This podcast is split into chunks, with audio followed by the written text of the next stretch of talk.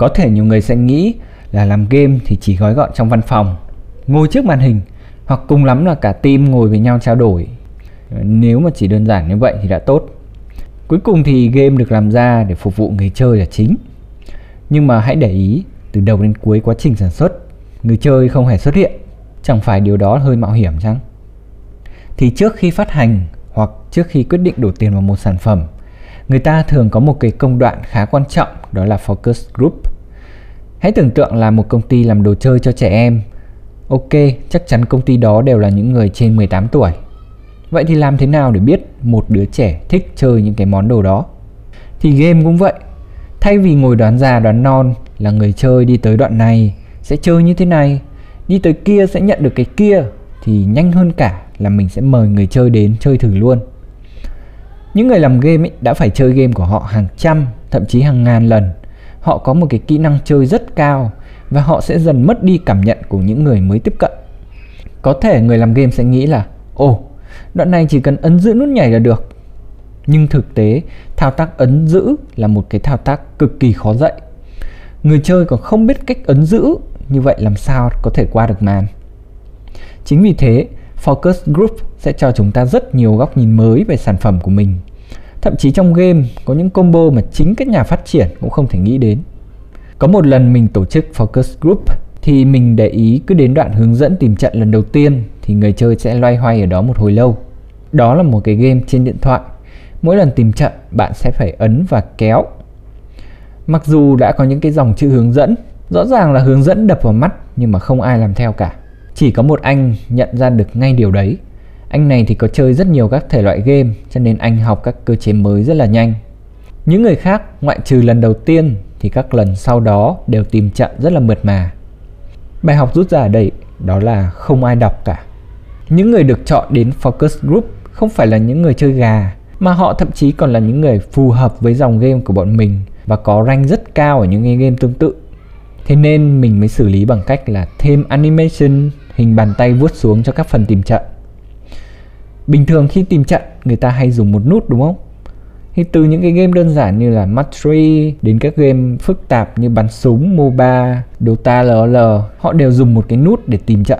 Có thể giải quyết vấn đề này chỉ bằng cách sửa nó thành một nút giống như các game khác.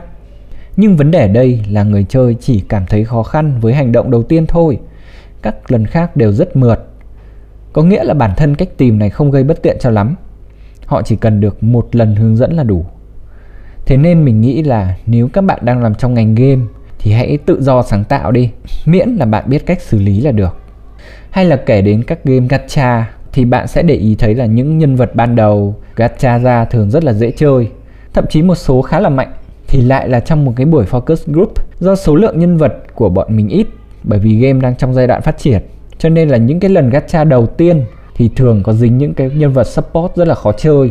Mới đầu thì vấn đề chưa lộ rõ, tuy nhiên càng về sau tỷ lệ thua của họ càng lớn, dẫn đến là những cái cảm xúc tiêu cực khi mà chơi game. Và việc này ảnh hưởng rất mạnh đến các user journey cũng như là các trải nghiệm khác không được trọn vẹn. Nếu mà user journey bị sai lệch quá nhiều trong các game live service thì doanh thu sẽ giảm rất là nhanh.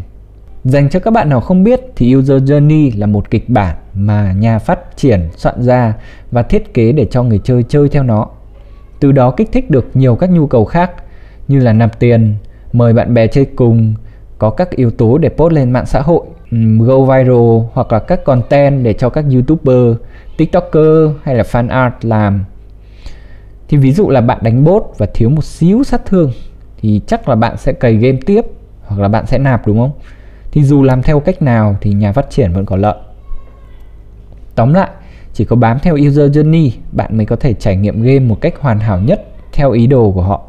Thì các game này không gói gọn riêng cho mobile game, mà còn các premium game trên PC hay là các console nữa. Tất cả chúng đều có user journey cả. Một số người nhầm tưởng Focus Group sẽ giống như phát hành Cloud Beta hoặc là các bản Alpha Test. Nhưng mà thực sự thì nó hơi khác một chút. Focus Group sẽ khiến chúng ta hiểu rất rõ về từng người chơi game của mình, bởi vì nó có chữ focus mà, bản chất của nó là tập trung thì bạn sẽ hiểu được lý do là tại sao lúc combat, người chơi lại dùng chiêu đó? Họ dùng cách gì để vượt qua cái màn chơi này? Nhân vật đó nó có khó sử dụng không? Tại sao lúc đó không uống máu? Thậm chí bạn còn hiểu được cái tính cách hay là sở thích của họ. Người ta thích lướt mạng xã hội nào, thích xem ai stream, thường rảnh thì làm gì, vân vân. Hiểu rõ được người chơi sẽ dẫn đến một cái lợi là bạn biết người chơi của mình thích gì để thiết kế các tính năng phù hợp hơn với họ tuy vậy, điểm yếu của nó là số lượng người có thể focus là giới hạn. Bởi vì nó giới hạn, cho nên bạn sẽ dễ bị bias. Bias có nghĩa là, ví dụ khi bạn hỏi ý kiến của ba người ba người này đều thấy game không hay, thì bạn kết luận luôn game đó là không hay. Để tránh bị bias, việc focus group sẽ phải tổ chức rất cẩn thận. Không phải đóng góp nào của người chơi cũng là có ích. Bạn phải hiểu game mình thì bạn mới có thể chọn lọc những cái vấn đề người chơi mắc phải để chỉnh sửa nó mình không phải là một cái anh nông dân đẽo cày giữa đường. Ai nói gì mình cũng sửa theo được. Nhưng mà dù gì thì gì, ý chính của mình ở đây là dù bạn có làm game gì đi chăng nữa, thì bạn sẽ cần những cái góc nhìn mới mẻ từ những người chơi của mình. Để biết những phần làm mình làm chưa tốt, những phần nào mình làm tốt rồi, chưa tốt thì mình có thể chỉnh sửa. Nếu mà tốt rồi, thậm chí bạn có thể coi đó là một cái yếu tố để mang ra làm marketing.